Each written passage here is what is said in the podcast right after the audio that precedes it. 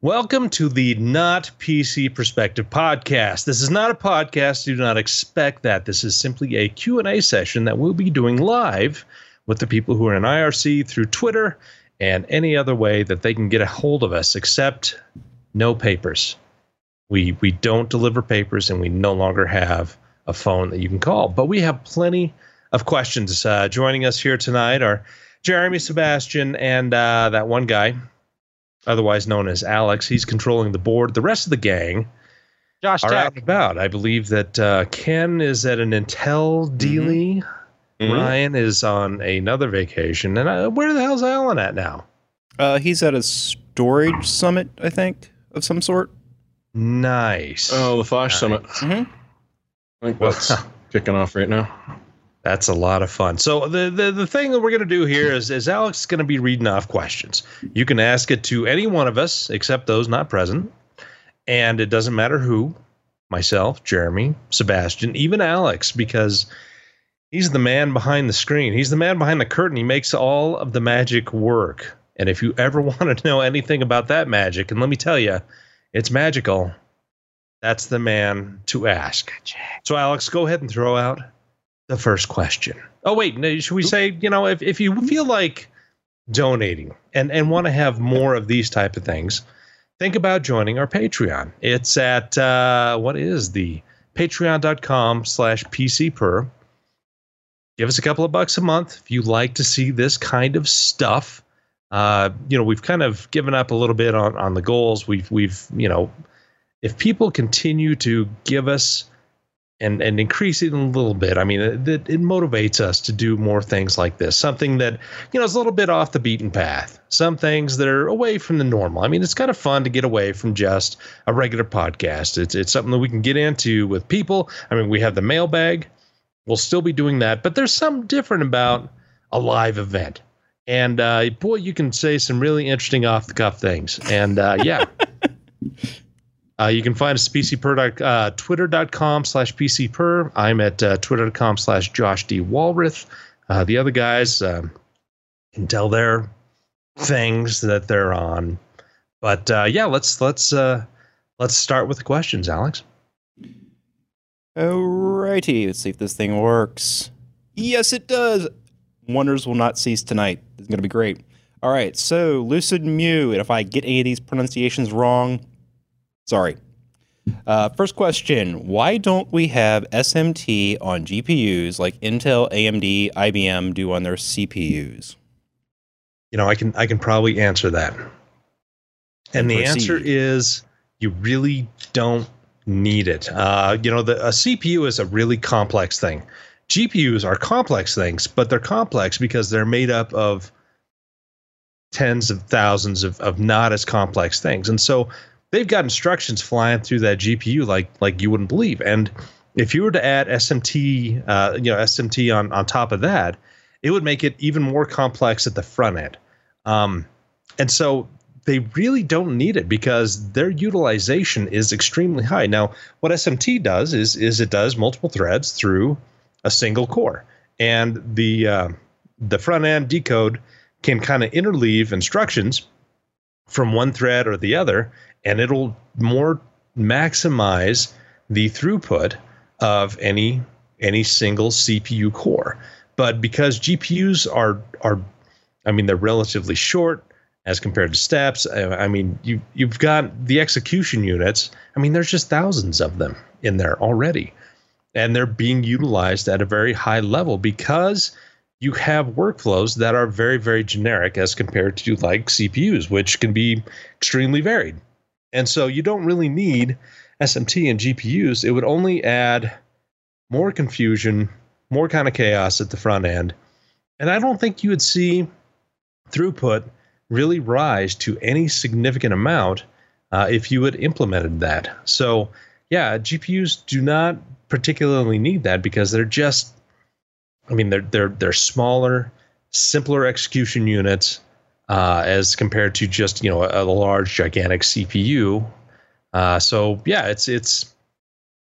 I mean, they may do some things in the front end that that that kind of load up threads, but I mean, they've got like 128,000 threads in, in flight at any one time in, in a modern GPU. It's just a, a huge amount.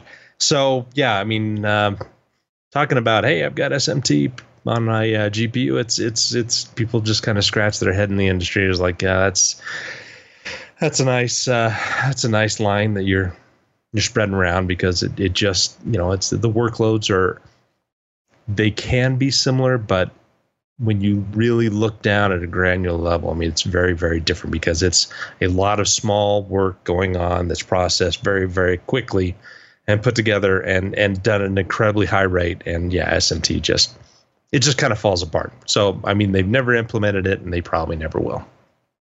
That I know of. Next, unless Oh. somebody else has any other kind of uh, Anybody? thoughts on the matter. I won't even pretend to. Just no. Yeah. Okay. Next question. Oh, nope, nope, nope. Over here. All right. What's up next? I'll get in the groove here. Ah, of course it wrapped. Uh, UTP 216. I want to know if PC Per got a Threadripper 2 kit from AMD, and if so, are they going to build an awesome workstation with it, which is off the side of the screen there. Um, I'll just go ahead and answer that. Yes, we did. Um, we believe. Did our article go up yet on the site about the unboxing? I don't think we did. No, Um, no, no, no bo- unboxing yet. Nah, that's Does sad. you guys have you the nice little screen thing of PC per on there on the uh, on the chip? Uh, no, they didn't have that nice little. oh, I know that was awesome. That was the awesomest things out of the whole kit. Um, but yes, we did get the hardware in. Uh, we will be doing an awesome workstation with it, and once our embargo is lift, we will have an article for it. And Did you? Oop, go Were you allowed to even say that you got it in? Well, yeah, our because unboxing of the, embargo went up. the Yep. unboxing is already. Oh, okay. Yeah, everyone's already unboxed, cut a hole in the box, and been showing it Yeah. off. Put put put your heatsink in the box. If it fits. Have you have you seen that heatsink? Are we, are we allowed It's to? a show- heatsink in a box. Let me go What? grab They this showed thing it real What at is the quick. CES, TDP of the didn't chip? they? It's 250 watts, right? The Wraith Ripper? Uh, yeah, it's 250 watts for What the you uh, workstation. Is it, It's bigger than mine. Yes. So would Maury Maury is going to be proud of this thing. Holy this. hell, that's almost a small engine block. It is. It, it is a small motor engine block. This thing is huge. Like, Well, you that that that that'd be like a, a four horsepower lawnmower can fit in that size. So is there like Computer one central up? Yeah. fan? No, or no, you'll be able that to tell. You'll be able to tell. Here we There's a delta fan in each end. This up here.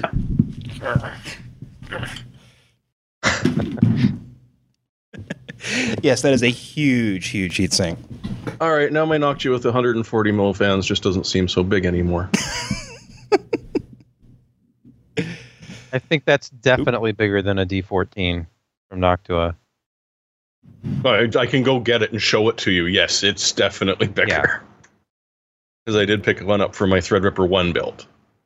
As time has passed, It's that about- Noctua fan has it's kind of become sort of a medium size for a large Yeah. air cooler. Well, it's still a bloody kilo and a half. Better part of three pounds. That thing's got way more. yeah, it's it's heavy. I mean, you're looking. Heavy. What the the Threadripper chip itself is like a third of a pound, and then It's a lot of metal when that heat spreader. it and- is, Yeah. and that heatsink's probably three pounds, maybe. Our Give or take? standard Well, no, it's mine is. case. My TR14 is. So that's bigger. It's going to weigh more. I mean, just think of the thermal density overall of of not just the heat sink, but also of of that heat spreader as well. I mean, you could pack a lot of therms in that before you know things really start to rise. Mm. I mean, but you know, once they do start to rise, you got to remove it quickly. But yeah, Yeah. that's that's some serious density in there. You're I like density. we were- I think we were kind of a little bit amused when they started releasing reinforced PCIe slots. It's like, yeah, okay, now can you reinforce my CPU slot too, just just in case? Well, we need 12 layers on this motherboard, not because we need it electrically, but uh, Yeah. we needed the extra, you know, structural integrity that uh, the extra layers of copper give us. Or a motherboard There's backplate. a little uh, Kevlar mixed in with the glass. Yeah. Something like that, you'd think you'd need stronger like case standoffs and a thicker board for sure. Or else you're going to get some warping or bowing. I guess it depends on how the uh, how it mounts because I know there's a back plate behind the CPU on those. So I think, be I okay. think the weight's going to be spread around pretty well. And plus, you know, you're not going to find a motherboard with less than nine screws Yeah. in there. And, uh, you know, that big old back on the back of, of the Threadrippers. So, Yeah, back in the days when you could say, ah, four screws, that's enough screw it. I don't need to do the rest of them. I Yeah. do them all now. yeah. Can I get a, can I get some more, please? All right, moving on to the next one. Yeah, I, might, I I know we have the board here, but it's got another cooler on it. I'm not sure how substantial the backplate is or what we can tell about that. But I think that'll be up in a week, give or take. Yep. I know. Stay tuned. All right. Next up, uh, Mirror. I don't know. How do you even pronounce this? Is it Mirror PPC? I don't know. Mirror PPC, yeah. Mirror PC. Um, why are Cherry MY, this is not a typo, MY, switches no longer used or sold? Uh, there was a little bit of chatter about this in the chat, and apparently they're their membrane series. Anyone? It's because uh, they were produced with uh, asbestos. Well, that's coming Ah, back again, though. when were they even introduced? Wasn't that a, a relatively newer thing? Let's see. Spring over membrane keyboard switch series. Oh, this is older. Okay. I, 2013. I bet it just would Unknown. wear out. Hmm. I mean that the membranes. I mean, it's going to be some kind of polymer plastic, and when you're rubbing up against a metal spring, what do you think? Marketing. Marketing? Well, think about this: like the the mechanical key switches are the popular gamer keyboard category, and now you have not only are there cheaper and cheaper options with actual Cherry switches, like you can buy a seventy nine dollar keyboard with Cherry MX Reds or Browns or Blues, and then there are the third party equivalents. I don't know where a membrane switch would really sit in the market. Would Cherry want to be associated with like a membrane switch? I wonder if those are for the more like the business side because Cherry does a does like industrial and business keyboards too, right? That'd make more sense with a membrane. Right, because you're looking for lower volume. Yeah. Huh. Well, we don't have a really good Um, answer for that, so best get on to the next question. So the the peanut gallery gets a point on that one. Yeah. Yes. They Bastion, stumped the zero. idiots, which Yep. isn't hard to do. No. All right, what we got up next here? Uh, ooh, the Celeron Ooh. question. Is it spicy? Is it saucy? It's a little bit saucy. All right, so John W. posits a question: Is Celeron versus Adam? Adam? Adam? Adam? Atom. Wouldn't that be AD? Never mind. Uh, is that still a big deal? Looking to use a Zotac Z-Box as a PF Sense router? Um, and he asks, continues, multi-line one. Look at this. Hmm.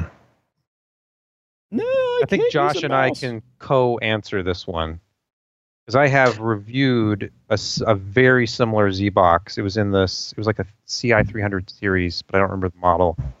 Mine had a Haswell dual core chip in it, though. A lot of the mini PCs and a lot of these uh, Celeron Atom thing, it's just branding, really, because Mhm.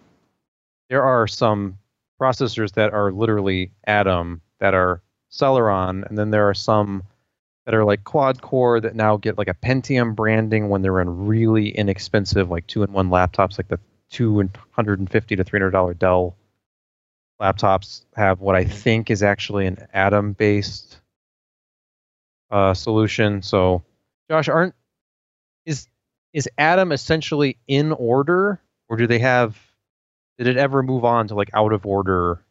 You know, I think the very latest is uh, out of order, but again, don't quote me on that. I can't remember just because uh, Intel has been pushing away kind of the the Atom branding, and and but what we do know is that Atom still is is smaller than a Celeron, which is still based on the core architecture, and so even though they have improved uh, you know the, the atom functionality because you know they've, they've gone to lower process uh, nodes and they can fit more in and still you know be really really small and uh, you know really power efficient. But a lot of these uh, atoms are you know especially for um, pf sense boxes and synology has their their nas that they all run on these these eight core atoms and they run really really well on that just because you've got a, a ton of threads people know how to do multi-threading and and a lot of uh, you know storage work and uh, routing stuff is is it's a lot more easily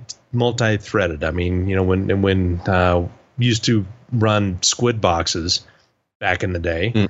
um, they would have a nice little jump when you had you know larger caches and and more threads, that you could throw at the problem because you know somebody would make a request and one CPU would take that, another CPU would do it, and it would you know fill up IOs and and and do all kinds of stuff at the same time.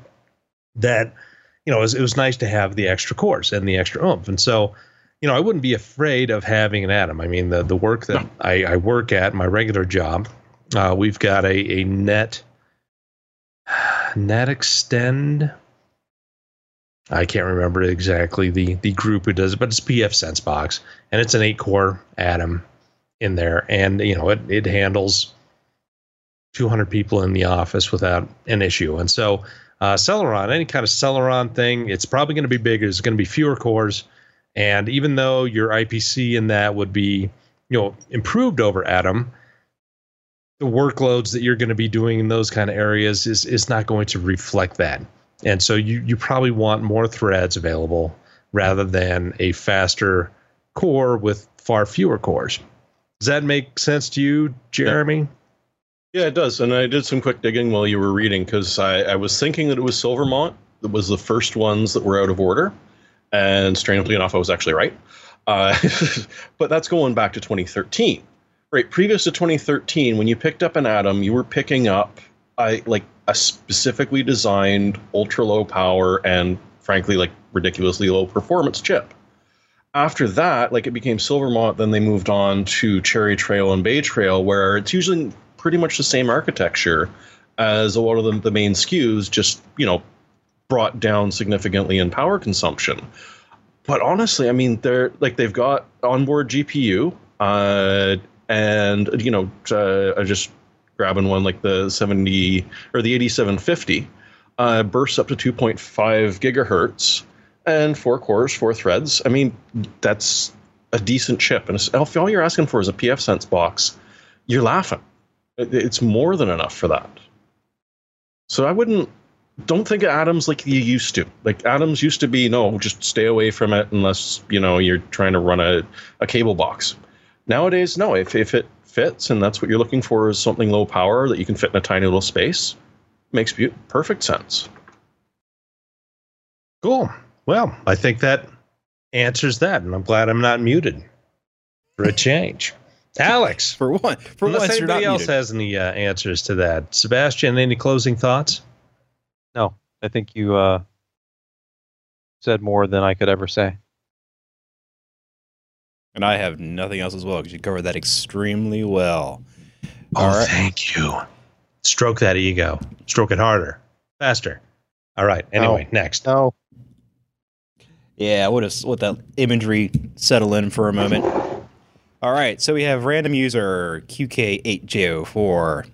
WTF is going on with Windows, specifically 10, but this is a long term thing. Uh, caching 8 to 12 gigs of RAM. I'm assuming this is on a 16 gig box. Using when use, using 8 maxes out RAM, causing shutter or jitter in games. Hmm. Um, this, this is I- not. I we're not talking not about page file into- usage here. stop running the virtual machine that's doing your coin mining while you're gaming. uh, that you may or may not know about. yeah, I uh, Yeah. unless Something you're running there. Chrome at the same time and, and Edge and uh, a couple other things and, and Dogecoin. I don't know what what is uh, going on with that because uh, you know I run. I, I'm a sysadmin at at a place not as big as Jeremy's place, and uh, you know we run a lot of high performance machines that do a lot of serious number crunching, and oddly enough, they use like uh, some of these statisticians just just use their desktops and Windows 10, and I mean they have these huge R packages that Mhm. take up you know 16 to 64 gigs of memory. And uh, I, i'm not seeing this kind of, of of caching that you're speaking of so there might be something else running in the background that's uh, that's hurting you that you don't know about because uh, throughout unless this the is my last father. year of updates go ahead If this is my father, it's because you have 18 tabs open, 12 of which are online games that you're playing, and you're playing, trying to play Stellaris at the same time. So, yes, all your RAM is being used up, strangely. Sign out of Elvenar or whatever it is. Permanently. Well, and I, I'm a Linux user, as I've mentioned many, many times on here all the time. Um, and I will be the first one in line to throw Windows under the bus. But with Windows 10, when I've been forced to use it um, here at other places, it's been surprisingly good. Besides the you know forced advertisement thing, but modern operating systems cache aggressively, and if there's jitter or shutter, um, and that's combined with I/O, that's the key point. There's actually I/O happening that's causing this shutter. Then yeah, I agree with everyone else. Something is sucking resources. Um, if there's no correlation to system load, then you're going down the, the line of you know R and R drivers. Start pulling stuff out, see what's broken. Uh, grab Process Explorer and take a peek. Hmm. It's a good thing to have, anyways. God, that's It such a is. great tool. Yeah. cool we've solved the world's problems next Next, Now we cause them? now we cause them. Oh yeah, this one's a good one. This is from Lucid Mew. What was more impactful to computing in general, x86 64 or copy, copy, copy, paste, paste, paste?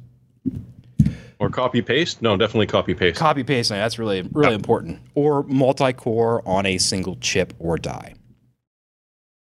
Who wants it? What it? has had a bigger impact on the sandwich industry? Peanut butter or jelly? That's that's uh, from my point of view. That's that's kind of what you're looking at. I mean, both had massive impacts on how we do our work. We suddenly got rid of all of these memory constraints because we got rid of all these memory constraints. We could do more things, but to do more things, we needed more processor, and so add another processor to the mix, and suddenly we're really cooking with gas. So it's it's not exactly a chicken or an egg thing, but um, you know, x86 64 came out before most dual core stuff. I mean, certainly there was dual core, quad core before then, um, but that was you know primarily server machines. And it really wasn't until you know Intel came out with the P4D and uh, AMD with the Athlon 64X2 that we had consumers that could actually utilize that kind of uh, functionality. Yeah, before that, I mean, uh, you know, I had a couple of Athlon MP uh, processors that I ran in a Tyan dual socket and motherboard. I well before that were uh, the people with the um, what was that Abit board? I think I've got one up in the corner, but Oh. it's kind of buried. The BP6 Something like that. There, there but a- it was it was one of the first dual processor um Intel's first dual capable socket chip for a consumer was the P55C Pentium MMX. Yeah. um they had stuff before that That- because that, was uh, Pro though, wasn't the it? the 4 430HX chipset could support dual CPUs and that was their higher end and it was the I, I I don't know I don't think it was the P55C. I could be wrong, but I, I think 430HX was was the was the chipset to have if you were kind of a power user in the Windows world with Intel.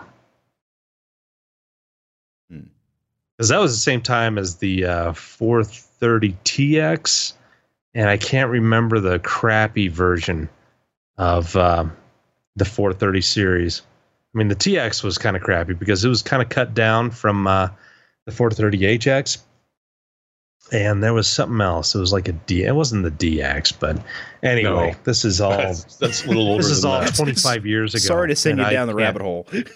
Yeah, yeah. Well, I can think of a different way to look at it. Oh, there it is. Uh, Knight Rider. back when AMD and HX first- gives you dual socket and 512 gig, uh, 12, 512 meg of RAM, not gig. Night. Yeah, the 430 FX was the crap. Yeah, Crap, there you crap, go. crap. You didn't want it. You wanted the HX or at least the Yeah. newer TX because that supported SD RAM. You don't have a cheat sheet, Josh? Just on your, just hanging up on the wall. I can barely remember that. I'm 46 years old. My mind is not nearly as sharp as it used to be. yeah. The, the only reason I know the P55 was dual capable because that was my first computer. Cool. Yeah. But anyway, Anyway, what do you guys think about the the dual core versus x86 64? I was going to say we could look at it a different way. Remember when AMD was touting the fact that they had real dual core? It, it wasn't just a pretend extra core. They were they took a longer to get it on, on the market, but when they did, it was not multi-threading. It was one core per one thread, and they said this is the future. And then honestly, they bet the farm on it. It didn't work out as well as they would have liked they were right. They were just maybe a little bit too far ahead of the time and decided to go a, a more difficult way, which I respect, but at the same time, kind of th- they're still recovering from today. So in that way, like they did 64-bit much more successfully uh, than they did the multiple core uh, or when they first launched it back in the day. So you could sort of say, at least for AMD, the 64-bit jump was more impressive for them. It was more impactful for them the uh, multi-core you know it's turned out that yeah they were right and everything is going multi-core now but it didn't have a great impact on their market share or at least not a positive one so in that way i'd almost say that the 64-bit just it opened up more and without it why would you even have multiple cores why would you bother to have continue doing dual sockets You- you've hit this memory ceiling where it just doesn't make sense and you've got to do some very bizarre things to try and get more uh, than your four gigs of RAM going. Or well, three point seven Right, six. four gigs, including video memory. Yes. So yeah, I think 64-bit was a big deal because it allowed bigger frame buffers, and you could still have four or then eight, and now 16, 32 gigs of memory. And multi-core really is application specific. The OS has to be able to utilize it properly, which has obviously happened as Windows has matured. Uh, games starting a few years ago really started taking advantage of, of four cores or more. It really is still very specific to which title and whether it's single core, uh, kind of limited, or whether it's really multi-core aware and how efficient the software is written. So you can optimize for multi-threaded CPUs, but 64-bit enabled vast improvements in system performance by enhancing, uh, if nothing else, just the amount of system memory and VRAM you could have installed on a system.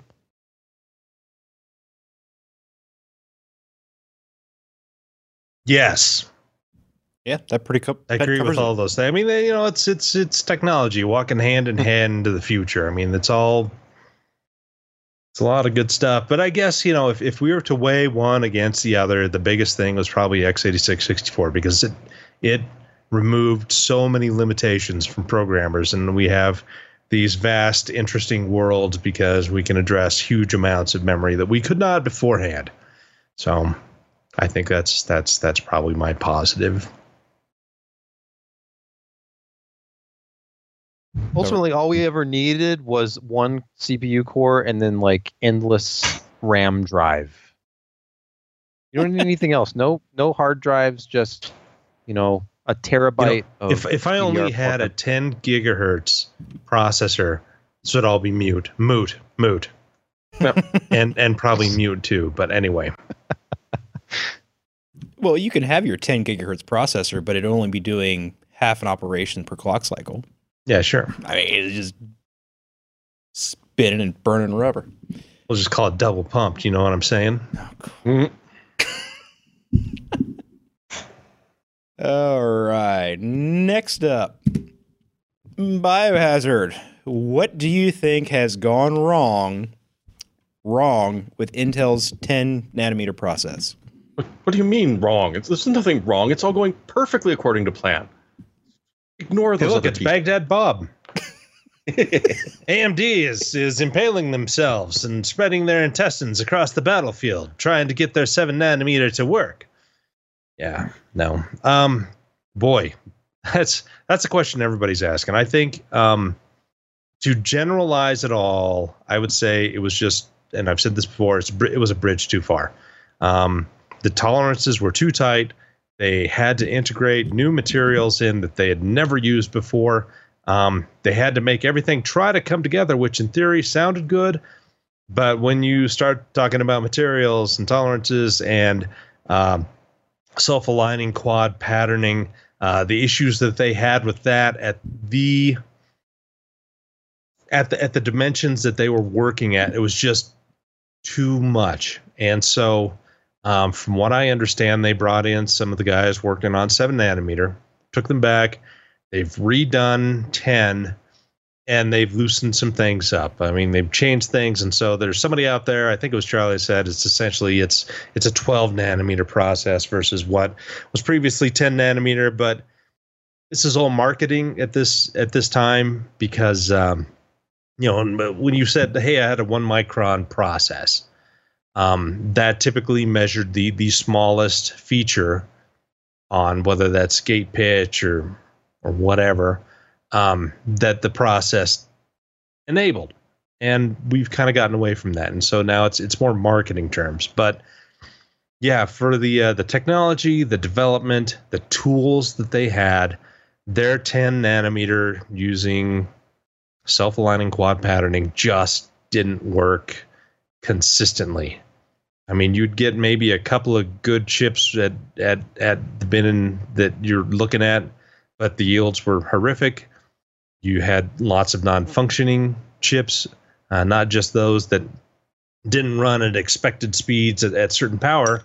Uh, some just didn't run at all. I mean it's just it's it's you know, it's mind-boggling to go into these uh, you know kind of deep dives and, and process technology because it just how any of it works is is beyond me. It's it's pure magic. So yeah um, i think it was just a combination of issues that they were too aggressive on on on the tolerances the dimensions that they were working at and they're aiming at. Again they threw in a couple of extra variables by using uh, cobalt i believe for the first two layers and then you know copper for the rest. And that was for electromigration period of uh, reasons.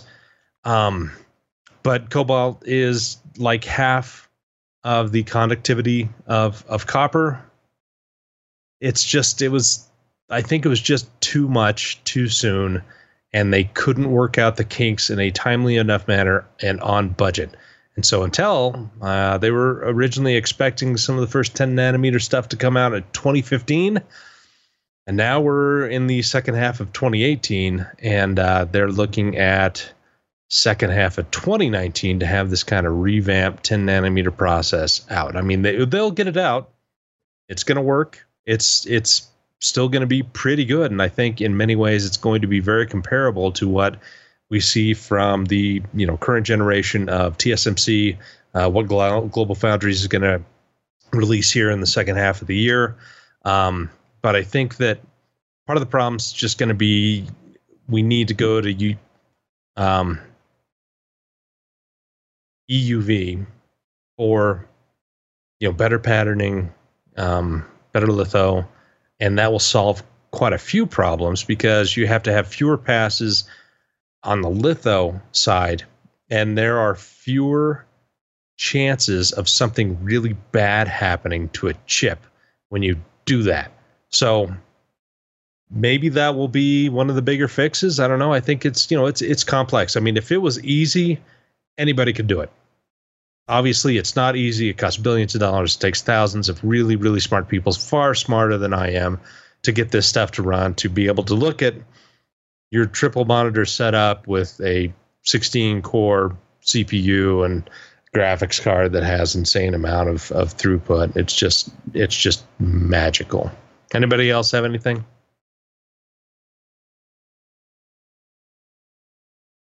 Nope. Nope, nope, I don't know what kind of dance Intel's doing anymore. Some sort of freeform breakdancing or something. Sure. Well, jo- Josh, this actually kind of brings up the next question then. From oh. hmm For Mr. Ranger. What are the chances AMD can or will demonstrate a lead in process tech when Zen 2 launches? That wrapped. Uh, pretty dang good. I mean, they've already they're already sampling their first generation of, of seven nanometer chips. Uh, AMD has their seven nanometer EPYC. Uh, they're going to have the seven nanometer Vega a little later on uh, this fall. And uh, yeah, it's uh, TSMC. Even though they call it seven nanometer, it's not really seven nanometer, but it is better than uh, Intel's 14 nanometer by a significant degree. It's probably closer to the initial Intel 10 nanometer, except they were not as aggressive in, in some things they did. And so, um, you know, possibly SRAM's a little bit bigger. Uh, you know, gates are bigger and some of the other dimensions. And so your, your density will not be as good as what Intel's theoretical 10 nanometer was, but it works. And that's something that they have over Intel. Not only that, but they get good yields out of it. And it's pumping out chips I think already. Um, so they're going to have probably a good nine months of EPYC 7 nanometer sales, as well as Vega 7 nanometer sales. Um, this is not to say that NVIDIA is not also going to leverage uh, TSMC 7 nanometer. Uh, but uh, AMD actually has, you know, kind of a, a leg up, especially in, in the CPU, and that's where they're hoping to make some money. The desktop is going to be nice because we're not expecting any kind of huge performance increase, but we are going to experience a density increase as compared to the current Global Foundries Samsung uh, 14 nanometers, uh, much denser than TSMC's 16 nanometer, which is actually more akin to their 20 nanometer process with FinFETs. So, yeah, AMD is going to have a density advantage over Intel, and they may not have a clock and power advantage, but density counts for a lot. And uh, even the desktop in the second half of, of 2019, they're they're gonna, you know, they're gonna have a competitive part that's seven nanometer. It's gonna run fast. It's it's gonna they're gonna have density that Intel can't match, and they're gonna probably have pretty good margins for AMD because you know AMD is running at like 37% margins right now in their products, and Intel's up at 61. And so, if AMD sees a five to 10% increase in in margins, uh, then they're sitting really pretty because their company is fabulous. They they run lean anyway. I mean, through many many years of hardships, uh, they've had to cut the fat from the company and that's something Intel hasn't had to do yet because they they're hitting 61 to 64 percent margins at at you know kind of the top of the game. But uh, as things get heated next year, if Intel feels that they are losing market share, they're going to lower prices, and their margins are going to take a hit, just because they can't match the same kind of density that AMD does. Uh, for these products, so it's it's going to be interesting to see AMD has a chance to make some bank. They have some chance to actually claw back some uh, market share in the server market, which which Intel has a virtual stranglehold on. And so uh, it's going to be nice to see from you know a competitive side. Uh, we're going to see prices lower across the board. We're going to see uh, more compute power that can be thrown at issues, and so you know people can do more fun and interesting things on their phones because edge computing still isn't quite where we want it to be. And so everything's done in big servers and data centers. And, you know, Facebook people are going to be happy. Amazon's going to be happy. And AMD's going to. They're, they're going to gain some market share because they simply will have a more dense solution that exists in the same kind of power envelope as what Intel has. Sounds good to me. Okay. Jeremy, Yep. you got anything? Not really on that one. It's it's going to be interesting to see what GloFo comes out with. Yeah. This is definitely Or- definitely interesting times. Sebastian, I presume you have nothing to add. What do you mean you presume? I presume. And no, I don't. That's why I I'm don't. clarifying. I presume, but I'm asking. Clarity is good to have. Clarity is good to have. Sadly, I only have it in Something that I'm- hindsight. Lacking. Find yes. Find your chi. The- My center. My QI, my recharging pad. Yes. Your Yes, chi I will find charging. it. I will put something on there. Josh, I'm going to give you a little bit of a break here. Thank you. Jeremy, can you do IT support in underwear while at home? I have in the past. I, I tend intend to in the future. So yeah, All right. it's just they, they prefer I come into the office and sadly demand that I dress. That's what's the fun It- it's that? Have you stupid hot right now. You're tested lucky I'm that, wearing a though? shirt right now. Jeremy, have you ever really put this to the test? Are you just making an assumption that they wouldn't be okay with it, or you just just on your own? What is the word? There was an HR department and that they, they send out memos including acceptable Oh, summer okay. wear and Understood. Can can you get a religious waiver? I'm working on it as soon as you guys start becoming a, a recognized religion instead of just camping out in a church. But once once we can become a religion, then I can start working on that. Sorry, I only wear printed circuit boards. They chafe, but once you get used to it, And when you take them off at night, oh, it feels so Oh. good. Oh, You guys are terrible. Terrible. All right. Next up, someone who is not Josh. Because it's not Josh. What are y'all's famous favorite burgers, beer, whiskey? Choose one.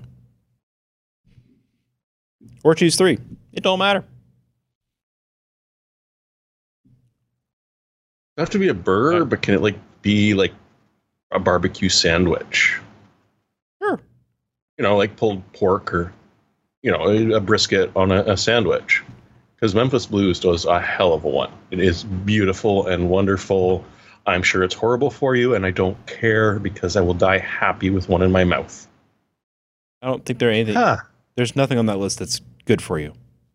Good. And well, I, it's got to be Fat Tug. I know that Josh doesn't like IPAs, and I'm fine with that because I'm going to drink them all. But it's a small brewery up here that you're not going to see just about anywhere else. I, it's just barely started to penetrate to uh, the province next over. It's never gone down south because it's just small, uh, small batches. So there's a couple of pubs that have it. You can get it in big bottles, and that's just about it. Uh, but uh, yeah, it is just lovely. And whatever whiskey is in front of me is usually my favorite because I'm not going to complain. Sebastian, I'm not knowledgeable enough about, and I have a lot of like small breweries around me. Kalamazoo in Michigan has, I don't know, there's like ten, all within easy walking distance downtown. But I'm boring with with beer. I just get like uh, stout, whatever stout is on tap. I usually get Guinness if I'm buying beer at the supermarket. Uh, I don't eat red meat, so I have no comment about burgers. I'm out of the game. It's been about ten years since I've had a burger, and uh, I don't drink liquor. So there you go. there you have it. Wow, that's that's the a- most boring Alex should answer Save us all from his his clean living. Someone's got to do it, and he was chosen. It was yeah. So burger wise, I mean, I, I have to go with Jeremy on this one. I'm a sucker for a brisket. I'm like there are so many good burger joints around here, and I'm always down for a burger. Um, I don't really have a favorite in that regard. Um, beer, honestly, I'm not a snob on beer. Uh, if I'm traveling, it's usually something like a fat tire or some other just, you know, commercialized, mass produced beer because I'm not drinking it for the taste. I'm drinking it to ignore that I'm in an airport for 12 hours. Um, whiskey, Knob Creek, hands down, done. What what what kind of whiskey? Knob Creek. Oh, okay. Yeah. Well, I guess that uh, it's up to me now Yeah. because um, uh, I've been spoiled. I've been obviously taking pictures on the internet, and well, no, I've been taking pictures in real life and posting on the internet. Uh, we got a local place called Born in the Barn. Uh, they've got locally sourced beef that's never been frozen, and uh, Except it's when it's left out at night. In the well, I winter. mean, they put it in a regular refrigerator. They don't freeze it though. No, I meant the cow to. itself. Oh no, the cow's not in the refrigerator. But anyway, uh, so anyway, they they get it from you know a local uh, butcher shop, delivered every day, not frozen, and uh, it's it's really good stuff. And my favorite is is their hayfire, and that's comprised of a half pound beef patty with pepper relish, chipotle mayo, jalapenos, and uh, pepper jack cheese and it just it warms the cockles of my heart. It's it's a fantastic thing. You if you ever come through Laramie, you need to go there and, and try it. It's off the menu, but if you order a hayfire, they will happily make one for you, and it's and it's it's it's fantastic, especially if you like any kind of heat. Uh, beer, uh, probably my favorite of all time is McEwan Scotch Ale. You can rarely get it uh, around here, but when I do, I, I really truly enjoy it. Now it isn't as good as it used to be because the original McEwan's went out of business. It was bought up Mhm. by some kind of French firm, and they restarted the line. And, and it just it's still good, but it's not as good as it used to be. Uh, a number two would be Old Speckled Hen. That's probably one of my other go-to favorites. I mean, other than like Belhaven Scotch Ale, but Old Speckled Hen's probably right up there. In terms of whiskey, there was a Balvenie 15 year old that was single barrel. It's fantastic. Otherwise, Mhm. Tomatin 18 year old is really good. And uh, for the price, it's pretty fantastic. But I, I, I did try a Bruichladdich 25 year old, and that was a $500 bottle of scotch. And it was Yep. fantastic but I'm not buying a five hundred dollars bottle of scotch. That Someone seems was to be the problem, kind eh? enough. They gave me a dram of that to just try because they wanted to try it out, and it was fantastic. It was so much going on. It was so good, but I am not paying five hundred dollars for a bottle of scotch that I'll drink in a week. That, that reminds me of one of my most enjoyable whiskey experiences. It was on a cruise boat, and the bar was cleaning up after a very long night, and they had a bottle. Uh, I think it was Walker Twenty One. Um, it wasn't their super special bottle stuff, but yeah, they It didn't have a color associated with it, just a year. just a year. But Yeah, it you was- see that very rarely. It was so good. I think I I nursed that thing for three hours. It was wonderful. Yeah. Brings a tear to my eye. And if I was going to be totally honest, it, it, anything out of Port Charlotte is the best friggin' scotch on the planet. At But you Bruichladdich, gotta like, Yeah. Bruichladdich, if you Port don't- Charlotte. yeah, it- it's a it's an old distillery that burnt down ages ago. I think back in the twenties, and uh, Jim McEwan, that was the sc- the brewmaster. Yeah, no, no, for, no, no. It, was, it didn't burn down. Well, it may have burned down at one time, it- but it closed in the '90s, and they had Yeah. warehouses full of spirit, and it was reopened up in like 2005. And yeah, Jim Jim McEwan uh, was the uh, distiller who brought it back, and I mean he he was one of the guys who kind of revolutionized uh, young, aged spirits. I mean, Well, it, it was the PC4. It was the first one that came out. Yeah, and so they're they're, they're the classic laddie is like maybe six years old, Maybe. Yeah. but they do all kinds of interesting things with their casks and that, and they they've got a good product. And so yeah, Port Charlotte is is is another one. Uh, the one I kind of like from that is what is it? Um, the the the Islay Islay barley barley Yep, Islay Islay barley. barley. Yep. That's a that's a good. It's got a good amount of little peat and smoke, but not overwhelmingly so. But you still get kind of the fruits and the vanilla and all that, and so it's a really nice combination. I'm sorry, I'm, I'm interrupting you because Scotch I'm is a little bit of a passion. It, it, it has a, a it honestly it tastes like a fresh summer's day along with the peat the the their their barley edition It- it's it's beautiful uh, so it, it just yeah like it's worth checking out it as Josh said and as I totally agree don't run out and buy a $500 bottle chances are you're actually going to be disappointed and don't spend 500 bucks on a bloody bottle unless there's 10 of you and you're splitting it in which case well go mad but the amount of stuff that you can get, uh, and of course my prices are a little bit more up in Canada, but between sixty to one hundred and twenty dollars, the world is your friggin' oyster. Grab something, try it, give it a shot. There's so many good options now. And and if you're going cheap, and if you're willing to go blended, uh, John Barr is a fantastic bottle for 24 bucks. And that has a lot of characteristics you're kind of looking for in, in a good got I mean it's it's got a little bit of the peat, it's got a little bit of smoke to it. Uh, it it offsets the the sweetness and kind of the honeys and and fruits that, that you find in there. And so uh, John Barr is, is is a fantastic bargain at 24 bucks for a bottle and I've got some on the shelf and I I love it. I go through one of those every 2 weeks or so. It's just a good kind of daily drinker. So there you have it. Or hell, a Ballantine's. There's a reason they win awards every single year. Uh, there's a reason why Jim Murray carries it around as his my, his base level scotch to try before he tastes something new. And again, it's it's not that expensive. Just drink.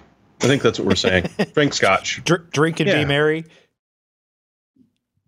So there's a lot of uh, there's a lot to know about Scotch, is what it sounds like to me. Yeah. Single barrel versus single malt. I They can both be the same, but a single barrel literally came out of a single barrel. terminology. The fun thing is, it could be a bad barrel. There could have been some sulfites that got in there, and it just tastes like baby vomit. And well, you're kind of screwed because you bought the beer. single barrel. on the other hand, if it's brilliant, you can know that you are going to be the only person on the bloody planet who's tasted it, or anyone who got that single barrel because it tastes different. When you're buying a 12 year old Scotch, it's actually coming from dozens, uh, scores of different barrels. The, old, the youngest Scotch in it is 12. There might be a 40 year old in there. But when they say an age on the statement, that is the youngest whiskey that went into that. All from the same distillery if it's a single malt. Uh, if it's a blend, it could come from anywhere. But if there's an age statement on it, all that is is just the youngest one in there. There could be older in there because they're trying to make it taste the way they want it to taste. Consistent, And not every yeah. barrel is the same. Yeah. Consistency ain't easy. It, it's the same thing about like you know what they do with coffee. I mean, they they do coffee blends. That's why they do it. They they try to blend all these different beans instead of, hey, I bought this one and it tastes like acid, and this other one that I bought a couple of weeks later from a different batch, it tastes really nutty and keen, and nice. It's it's the same thing. I mean, they're they're working on consistency of flavor by, you know, having these these mix masters who have Nabob, really master well blenders. defined. yeah, mix master. Are we ready for the next question? I, I'm still letting all this deep information I'm getting sink thirsty in. and thinking about going and grabbing an Ardbeg, to be honest. Oh, back back to back to some serious questions here. Uh, AW pandering, pander. Hey, what currently? I can't even parse it. What is currently the most you guys would justify spending on a case? Eighty nine ninety nine. Eighty nine like a nine. Sebastian question. I'm I'm close to Jeremy on this one. I feel like there's so much good stuff where once you hit about a hundred dollars, okay, I would. There's two categories basically for cases. There's cases that are made with conventional rolled steel and plastic, and now there's like tempered glass on a lot of those for not much more money, and those have very very diminishing returns past like ninety to hundred dollars, where I would not go past that point. And then there's the you know limited production cases like the NCASE M1 or the Dan cases. A FX4 I can't remember the actual name of it right now just the really really small limited production stuff that uh, they have Lian Li contracted to do so if if you want like all aluminum then I personally would have a very hard time going over two hundred dollars myself. But for a standard case, you can get a lot of case for like seventy dollars these days. So I hundred dollars is like my mental limit. Where even when I review a case, it's like you know this is ninety nine dollars. There's a lot out there for this price or a little bit less. So it makes the it's very congested. Premium cases come out, and the way they can justify the price is how many fans does it come with uh, so I would go I would go to like $120 if it was like fully appointed with like fans that would cost me 10 or $20 each. So that's the value. So it's like okay, $60 for the case and then I'm getting four $20 fans. But for steel and plastic it's it's hard to go over like $90 these days because there's a glut of cases in that 79 to $99 range. That's my limit. Unless you want like an InWin that's motorized and it has gorgeous uh, TIG welding and, and incredible framework, and it looks like it it's part of like a high-end automobile or something. But no, You know, back in the day, I, I bought a Lian Li. I mean, this is in the late '90s, early 2000s, and and I, you know, I was, it was like 200 bucks at the time, which was a significant chunk of change as compared to you know 2000 from to uh, 2018. And uh, you know, when I filled it all up and I carried it around, I was like, this is so light as compared to the Antec cases that I've been using. They were all stainless steel and that.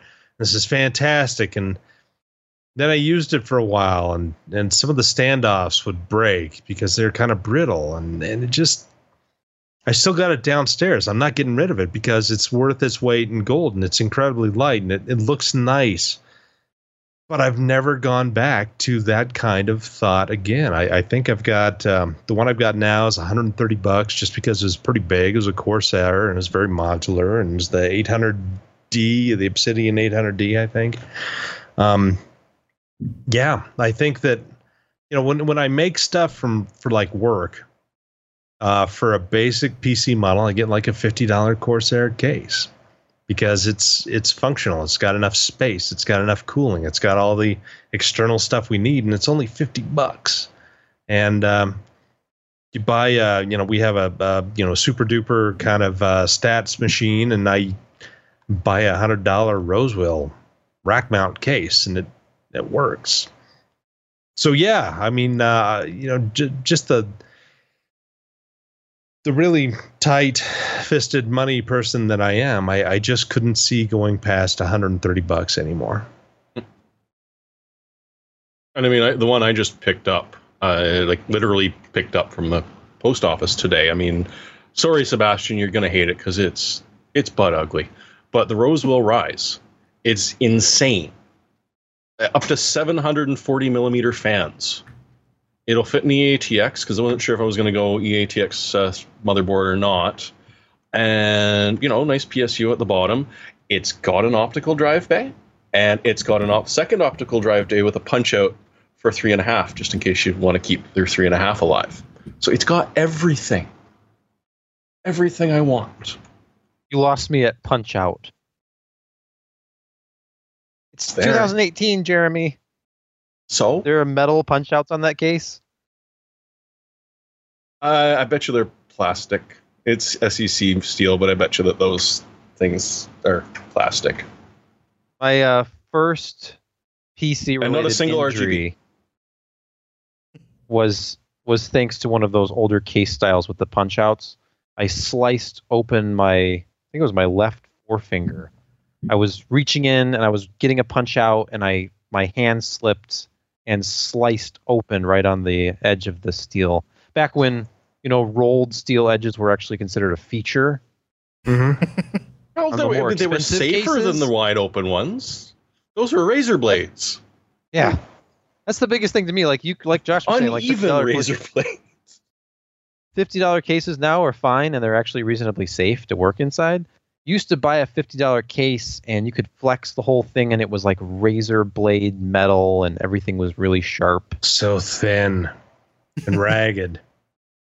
Well, in, in those cases back then, I mean, it was like that weird eggshell off white, Yep. and and nothing really Beige. fit right. Oh, those were not the good old days. Oh, Antec with their black cases that they came out with, were one of the first to have done that. It was fantastic. It was it was a renaissance. And it all went downhill. Yep. Anyhow. Well, wasn't the you had the Antec? That was the black case they came out with in late '90s, and didn't they keep that same design for like Well- five or six years before they came up with the the Antec Two? that had Well, the it was little based on piece? Chieftec model. Yeah, way back in the day. Yeah, and Hmm. so it was it was a Chieftec um, case, and Antec either licensed from it or just plain stole. But yeah, then they uh, you know they had you know a paint job to it. It was black, kind of grayish black and Hmm. plastic, rather than the beige, and it was kind of a big deal. I mean, they weren't the first to do that, but they were kind of one of the first mainstreams to to do that, and they offered you know the windows in the cases. They're crappily done, but it's windows you can buy for eighty bucks in a Mhm. case that weighed fifty freaking pounds. So, so has anyone done the uh, had to do a PC build at home, you know, for reasons whatever? Um, in my case, it was to set up a uh, Counter Strike server for a LAN party. Uh, didn't have any cases. Had milk crates though. Oh no. Yep, Oh, better As the long as they weren't box conductive. motherboard came in. You're good to go. yep. Zip ties and milk Crates. I was gonna say as long as you also have zip ties, you're okay. yeah. Yeah. As long as you can zip tie the expansion uh, card to the edge of the milk crate, you don't need a case. Oh no, you just let them Really? hang off the side. That it was just to hold the motherboard to the case. And uh, Oh, you know, okay. Vedman makes a, a good point here, and it's something to remind me. But do you remember the Antec Sonata black, you know, piano black cases Mm-hmm. that had that Yes, piano black finish and Didn't super they have like the quiet. curved front They were panel? and the terrible to work with, The high but they were- optical drives. They were drives. pretty. What? God, they were so pretty. And if you ever wanted someone's fingerprints, Yeah, let those play with it for a those would second. Certainly show it. So, You're- moving along because we're at hour and ten minutes. Let's do this for a couple more questions. All right, next one up. I'm not sure if this is Durand pop or jar and pop. Shoot, I don't know. It's got to be jar and pop. Jar and pop. Well, then it should be camel cased properly. Do you think there is any benefit in NVLink making its way to the, I presume, consumer GeForce line?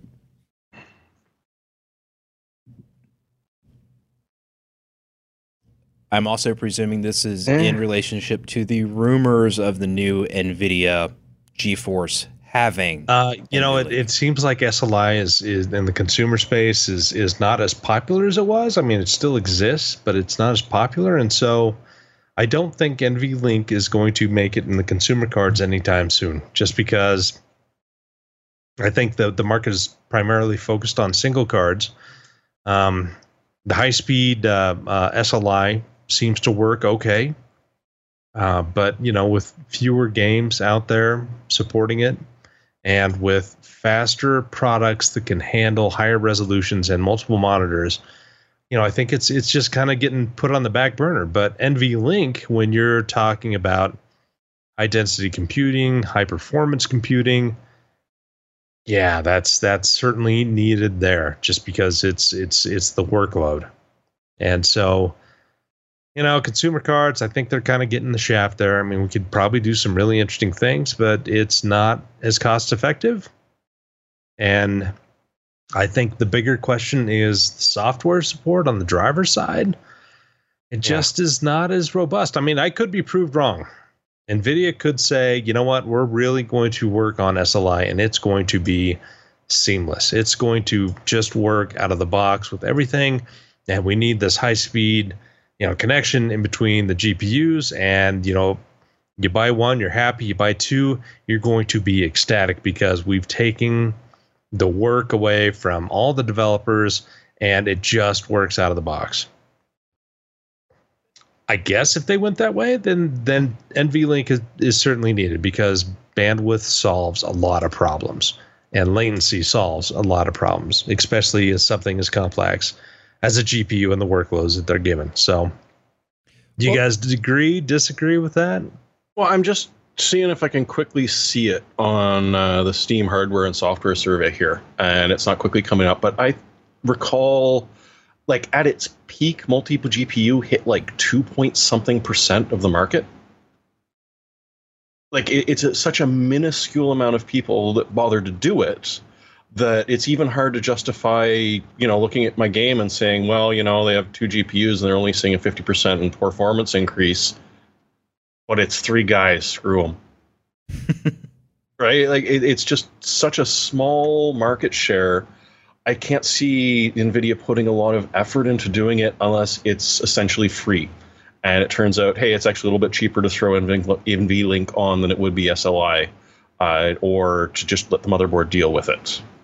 Which you know, in the the HPC kind of thing, is how it's being done. It- it's not a bridge; it's being done via the chipset and compatibility. That that So- that begs my question I've been thinking about here, Jeremy. Does does NVLink even support GPU to GPU links, or is that strictly an HBA to the power architecture? I No, it's it's know. it's GPU to GPU. So so it is It's essentially PCI Express that Yeah. has an, an NVIDIA you know flavor to it. right. So so it is It's a very data. generic, adaptable interface. Is what I'm asking. In theory, sure. Good, yeah. I mean, it's still power over it. I think NVLink is just all all data and the Right. power associated with moving that data. But yeah, no, it's um, you know, it's it's just essentially PCI Express lanes that are not officially PCI Express, from what I understand. I think the It's real question is when fabric. is Lucid Logix coming back? That's all we really need for multi GPU. Ah, the Lucid Fabless Logix is company. a fabless semiconductor. Nah, Ryan's not here to finish that statement, nor is Ken. I went to one of their presentations at CES too. Yeah. It was as entertaining as I hoped it would be.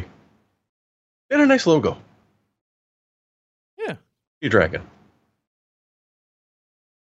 Okay, a couple more questions. All right, a couple more. Let's see here. Oh, I think this was an interesting one. You think? I think you're probably just gonna be like, no. it's probably Just interesting. wave it off. Next. Next. question. Just next. All right. Ah, of course, it wrapped again. Er, so annoying.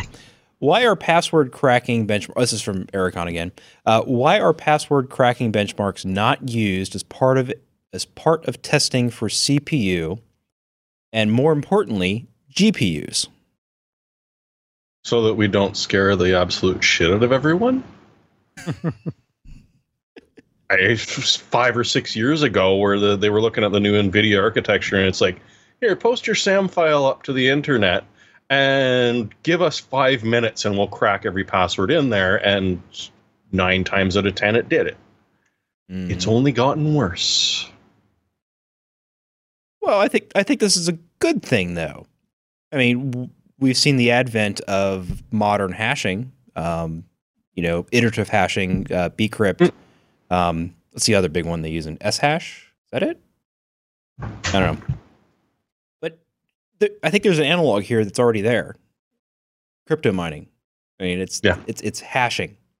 password hashing, mining hashing. Yeah, but passwords per second might make you more money.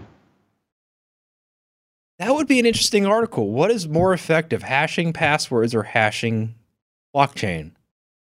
Hmm. Which one is more illegal? And why is there a truck that says "Flowers by Irene" outside now? Yeah, or snacks. Everyone loves Snacks. snacks. Snacks. Beautiful. Yeah. Uh, No, I, th- I think part of it is, uh, you know, how, how reproducible are the results, and um, you know, it's just it, there's not been a whole lot of work with the benchmarking community with with this kind of hashing out, and you know, I think you're right. There, there's some fear there, and there's some, hey, we we don't really want to support this, so we're not going to talk about it, but hey, here's here's you know another benchmark that's kind of like it, but you know it's, it's supported around the industry and and it gives out consistent numbers uh, with with password hashing. You know, it's it's yeah, it's it's it's kind of briar patch you don't want to jump into. I, I think that's a acceptable answer. You can go into more some to detail on some side effects of it, but yeah, this is this is purely don't incite panic. Yeah, I'm sure the NSA But- has all of these stats. I hate to support security through obscurity, but I guess we kind of are. Well, it, it's caused things to get better in recent years. At least on Linux. I don't know about Windows. Yeah. It's harder to crack a Windows. It's not the operating system that that's the problem; it's the users. You don't need rainbow tables when the password is Hunter5. yeah, yep. All Is right. that Sebastian? Yeah, I can I could see another uh, website. It's like, uh, you know, hey Ryan, uh, could you share that that big password file that you use to to to test your GPUs with us, so we can get you know, can can you know, results from that. And where was that password file from? Oh yeah, by the back way, we, we grabbed it from AOL as they were shutting down one of their old servers, and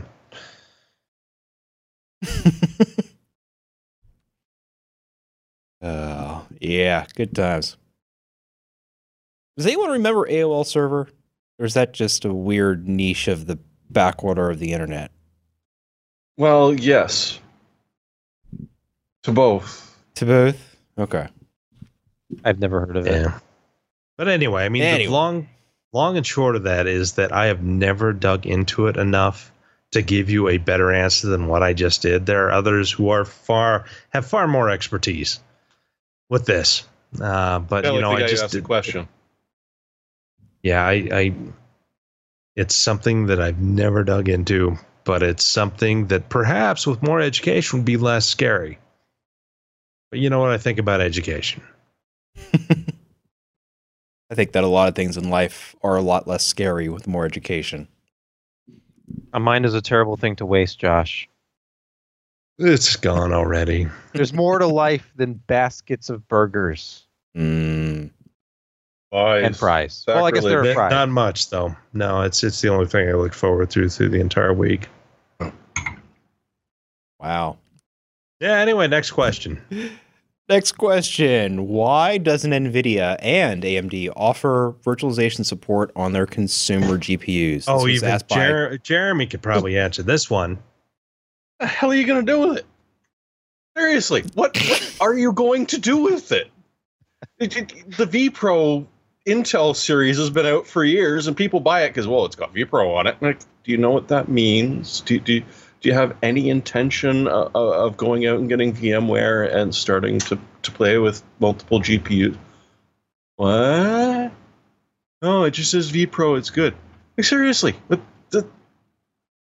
Are- you going to do some sort of weird Apple boot camp? Are you doing uh, emulation for old ROMs? Yeah, okay, fine, but you're better off doing it on a CPU because it's going to look at a modern GPU architecture and be like, the, the, the, I don't know what to do with this. Give me the emulation of like a 16 bit thing. I'll be happy now. Well, I think you know the bigger thing is uh, you know the virtualization. I think this guy's getting at is you can run several workloads and graphics workloads on one card, and you can have multiple outputs. So, like um, what that game streaming service that Ryan tested out all those years ago, uh, it used virtualized GPUs. That you know somebody had a 1080p window and a real simple game. Uh, you could run multiple loads on a a you know high powered GPU and that, and it could stream it out to you. But I think that the biggest part is is it's it's it's this it's it's money. Yes. It's Yes. a feature, and uh, it's Why a feature they're trying to sell. professional level feature on a consumer card where you can charge more money for this? feature? Exactly. It's, it's it's a feature that professionals might want. So you already have a much more expensive product that is mainly differentiated by driver support and not necessarily at the hardware level. Yeah, so Well, it's, it's kind of the NVIDIA sort of reverse of the cow milk thing. You know, why give your milk away for free when you can sell the consumer a cow on No, at least this an annual consumer account. basis? Yeah. yeah. Cows as a service. Yes. Kaz.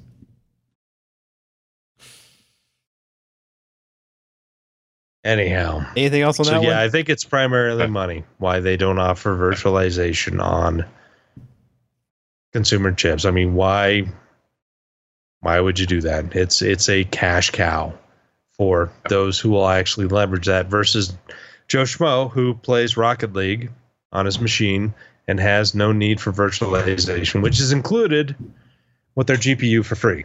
It's just not going to happen.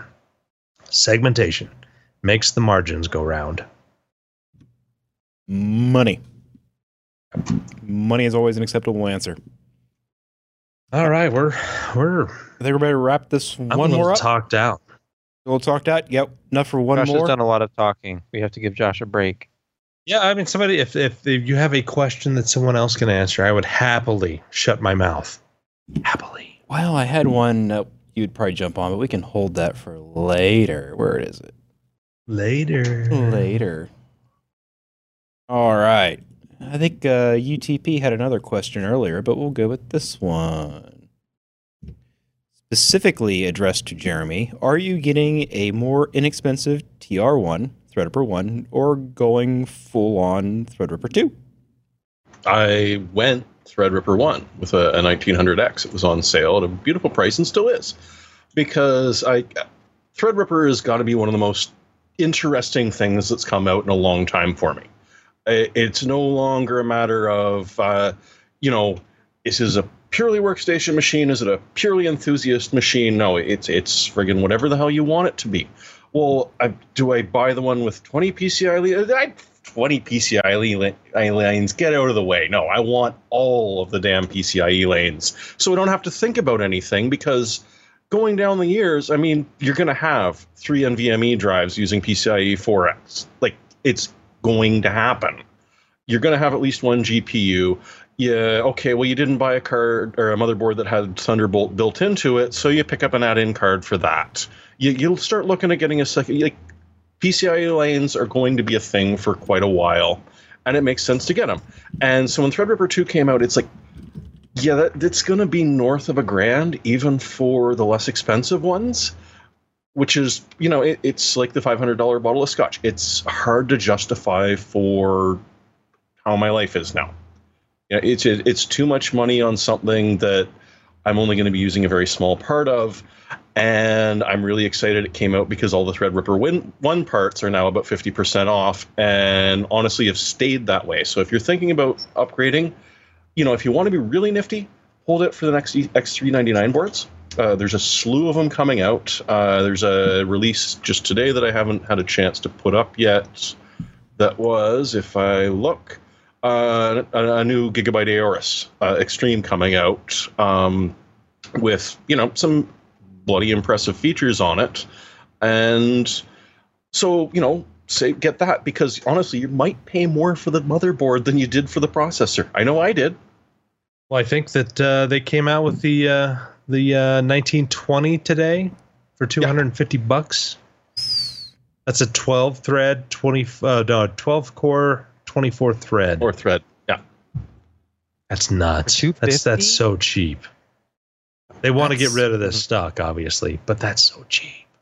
Ten bucks a core. Is that right? It- it's silly, stupid, and it will last you. They're not slouches. No. I mean, there is a good argument to say, no, it is more of a workstation PC, and if you ain't doing anything on it, you're kind of wasting your money. It's 250 bucks. Leave me alone. what do you want?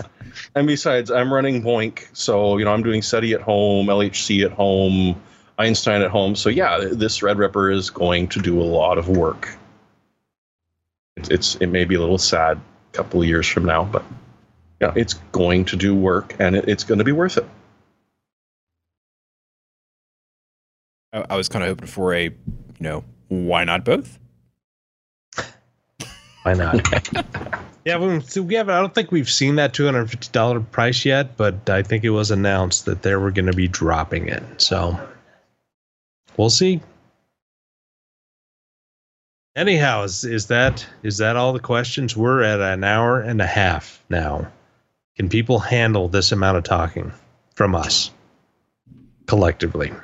I think not only can they handle it, they'll enjoy it. Well, we certainly hope so. Well, you know, thank you for enjoying. Uh, well, thank you for joining us with this uh, little Q and A. It was kind of off the cuff this morning because we only found out today that most of the people on the regular podcast were not going to be showing up. So we dragged up, uh, you know, Sebastian, and uh, I think uh, what's his name? Not Mary. Jeremy. Maury. Maury. is a Maury. Greek, so he could not join us. It was one letter off. Uh, but it was nice that uh, Alex was able to come in and record all this. We didn't see Jim in the background. Always sad, but we'll we'll They deal with claim it. he's But it still was, it was a alive. I haven't nice, heard from him. cozy little time with the four of us. We had a nice Yeah. discussion. There's a lot of really good questions from uh, viewers, and hopefully we're going to do this again a little bit sooner. I think it's been a couple of years since we last had an open Q&A session. So this has been uh, this has been nice. Anyway, join us again next week for the podcast. I think most everyone will be back. And uh, thanks for joining us for this this session and have a good night.